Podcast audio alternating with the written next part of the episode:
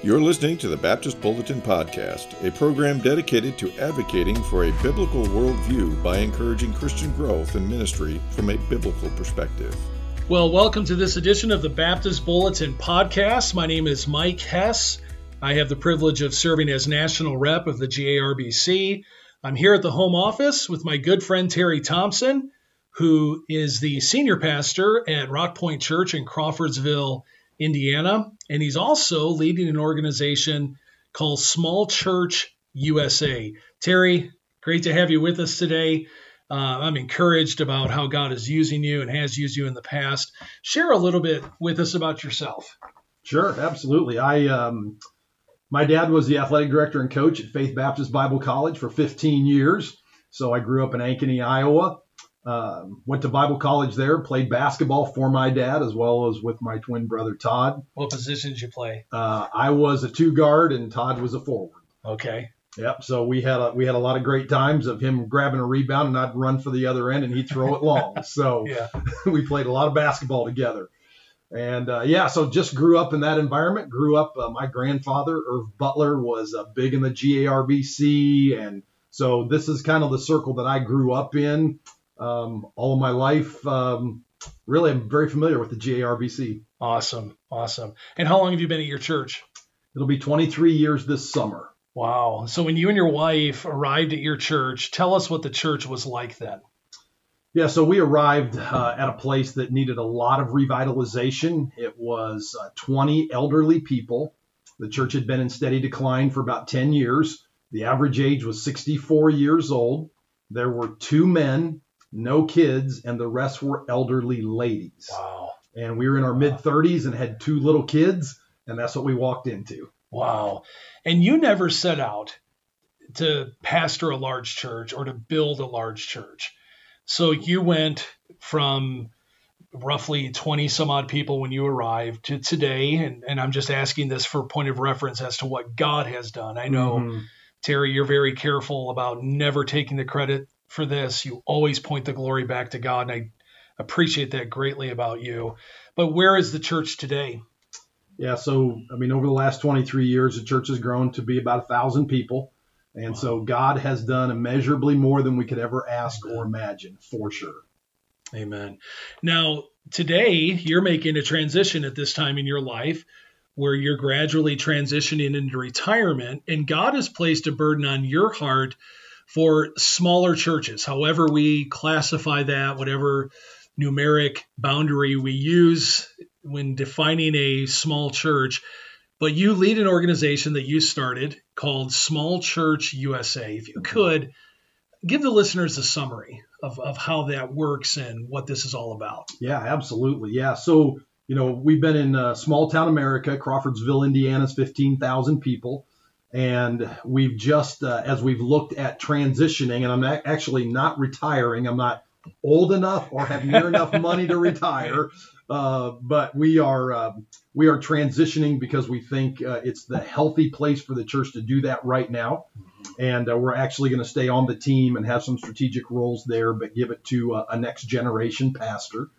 But part of the succession plan was to start this ministry called Small Church USA to be able to help churches like Bethesda Baptist Church in Brownsburg helped us initially Yes. which was a huge part of the success of the revitalization that we had. Right. That there was somebody else there to walk with us, to Mhm. help us make decisions, ask questions, Yeah. uh, for encouragement and accountability is really what it was about. So you see, one of the things that we're trying to emphasize here in the GARBC that thriving churches need to be helping struggling churches. So for a pastor, church leader listening to this right now, tell us in particular, they call you, they call Small Church USA. What does this process look like? Yeah. So our kind of our mantra is that it's not about church size, it's about church health. And there's a lot of things that dictate size of a church, but any church, regardless of the size of your community, your demographics, whatever, can be a healthy church. And so our goal is to try to help churches get healthy. So if a pastor calls us and says, hey, we want to engage, uh, we have three different lanes that we run in. We have a healthy pastor engagement at six months. It's for leadership development with that pastor. Uh, we're developing right now a an engagement for pastors' wives, um, a really big need out there, and that's a five month engagement. And then we have a 12 month engagement, which is our healthy church revitalization engagement. And so if a pastor calls us and says, "Hey, we want some help," we're committed to walk with that pastor and that church for 12 months to help them really get traction. Um, the, the four phases of revitalization that we work on are these evaluation. So, what needs to be fixed? Yeah. And we have some very specific areas that we evaluate. Um, and then information what tools and resources can we give that will help create best practices to address the areas of need?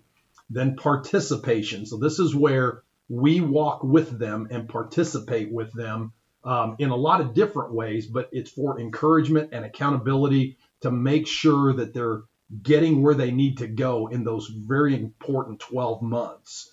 And then the last piece is transformation. What kind of health do we see created that we can celebrate and just really um, help a church rejoice in all that God is doing in that process? And what's great is you've actually gone through this personally mm-hmm. yourself. Mm-hmm. And what I really appreciate, brother, is your emphasis on the pastor and his wife and their health, their mm-hmm. spiritual health. This is not, for those listening, this is not a get rich quick scheme where Terry's going to come in and promise that your church is going to run 500 or 1500 in six months.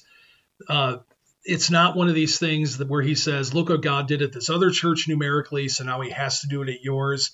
It's all about biblical health, and that's what we appreciate so mm-hmm. much about this.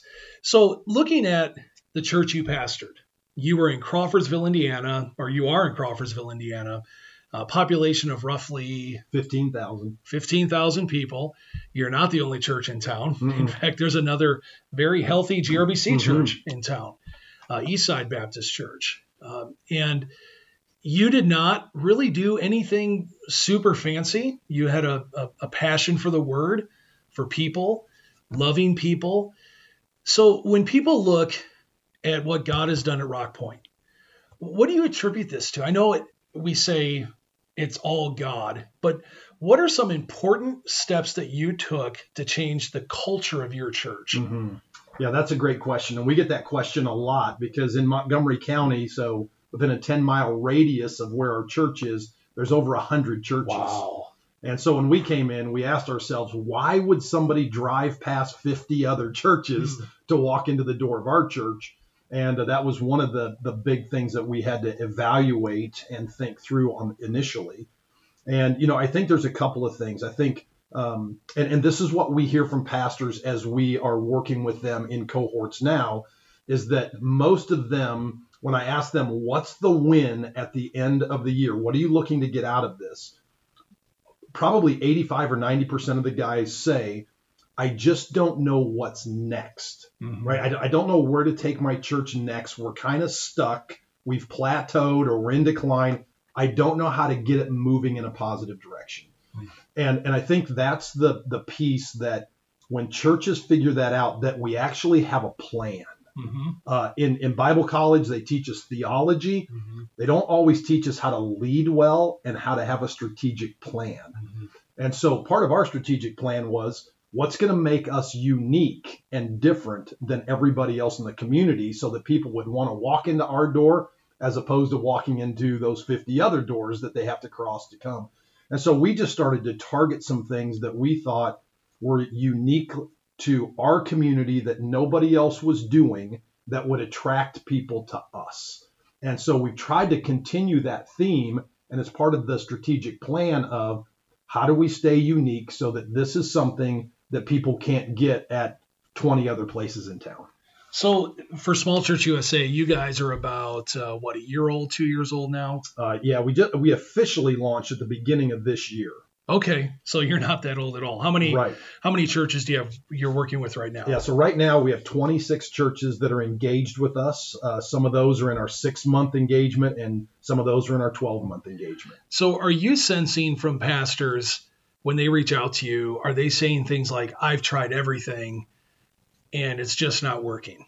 Are you getting statements like that? Um, not really. I think I think especially in, in smaller communities, Um, I think there's a lack of resources out there for them. There's some big consulting firms and things Right. like that they could Right. never afford. Right. And um, and so I think having somebody understand small town America and small church that can come in and go, hey, here's something that you can do, and there's not a financial burden behind it. Yeah. Um, it gives them some hope that hey, we can participate in this, and it's actually kind of tailor made for our needs. Nice. Now, what kind of feedback are you getting from pastors? And let me ask you this: Would you say that most of the pastors you're dealing with right now are discouraged? Yeah, I would say, um, especially coming out of COVID, Yeah. I think I think a lot of them are discouraged right now. Okay. And 80, I, you know, I just saw a statistic: 85 percent of all churches in the United States of America have either plateaued or in decline. right. Right. Well, there's no pastors that really want their church to plateau or decline. Right. We want our churches to be healthy and growing. Uh, Yeah. So I think there are a lot of guys that are discouraged right now. Tell us a little bit about because this involves pastors and wives, and you and your dear wife have a real heart for pastoral couples. Mm-hmm. Uh, you just wrote a book, Yes. and uh, it's going to be out soon, I think. it should be out very soon. Yes. Okay, tell us a little bit about your book. Yeah, so uh, Kelly and I over COVID, um, as we got started in Small Church USA, saw a huge need for pastors' wives. Uh, checked out to see how many books have been written for pastors' wives. There's only been a few um, over the last six years, I think four or five, um, across the gamut of Christian literature. And uh, so we we wrote a book. Um, it's called um, A Pastor's Wife Survival Playbook, and uh, how to thrive in marriage and ministry in the midst of the mayhem, Hmm. uh, because it is mayhem. It is. I mean, it yeah. really is, especially right is. now. And so, so we wrote this book just to try to help encourage pastors' wives. It's it's an easy read. It's um, it's very practical. It's got some discussion questions at the end if pastors' wives want to get together and do this kind of a thing. Um, and hopefully it'll be out. I mean, they're doing cover design right now, so we're in that last piece before it gets launched. What's great about this, people who are listening to this, not all of them are pastors. So there's what we call lay people. I Mhm. hesitate to use that term, but people who are non pastors listening to this, I'd encourage them to do everything they can to encourage their pastor and the pastor's wife. Hmm. I think I tweeted about this recently. They're some of the most unsung heroes in ministry. So tell us, Terry, why it's so important that a pastor and his wife be healthy, and how does Small Church USA contribute to that? How do they come alongside and lock arms with a pastoral couple uh, and point them to spiritual health? hmm Yeah, I, I think what what we've seen is um, either one of these can be true. If you have an unhealthy pastor, Yeah. you're probably going to have an unhealthy pastor's wife, Yeah. or it won't be too long until you will. Yeah. If you have an unhealthy pastor's wife, that's also going to play the same role in having an unhealthy pastor down the road. So that that is a team, and it's it's why it's one of the focuses of what we work on in our in our 12 month engagement. Um, one of the two of the topics are is the pastor healthy and is the pastor's wife healthy. Uh, those two are really critical to the church. If if that's not a united, healthy team, that will affect the ministry for the long haul. Yeah, that's so important. That's so key. And so few ministries don't point to that dynamic. The dynamic they usually focus on are simply the metrics, the numbers. I want you to know that GARBC takes very seriously not just the health of your church, but also the spiritual health of your pastor, pastors, and their wives. And one of the greatest things you could do as a church member is to be a blessing to your pastor and Mhm. wife. And uh, that's one of the great things I appreciate about Terry and Small Church USA. How can they get in contact with you? Yeah, that's super easy. We have a website, smallchurchusa.com, Okay. and everything about the ministry is on there. Our email addresses are on there. It's really easy to get a hold of us. And your ministry will have a booth at the GARBC National Conference. Yes, we will. Awesome. So I'd encourage you, first of all, come out to the conference. We'd love to see you there. And also would uh, love to see you get in contact with Terry. I know several pastors personally who have been greatly blessed by this ministry. And I would encourage you to reach out to them, see how God could use them in your church's life. You don't have to go at this alone. Your church is not better off going it alone. Your church is better off locking arms with other doctrinally aligned churches for the purpose of making disciples for God's glory. So thank you so much, Terry, for this opportunity. May the Lord richly bless you as you endeavor to glorify Him with your life. Thanks so much, Mike. Appreciate your ministry and your friendship, my friend. Hey, thank you, brother. Thank you for listening to the Baptist Bulletin Podcast. The regular Baptist network of ministries exists to make disciples through healthy local churches. If you like this podcast, subscribe through your podcast platform of choice. You can find out more about our ministries at garbc.org and follow Regular Baptist Ministries on Facebook, Twitter, and Instagram.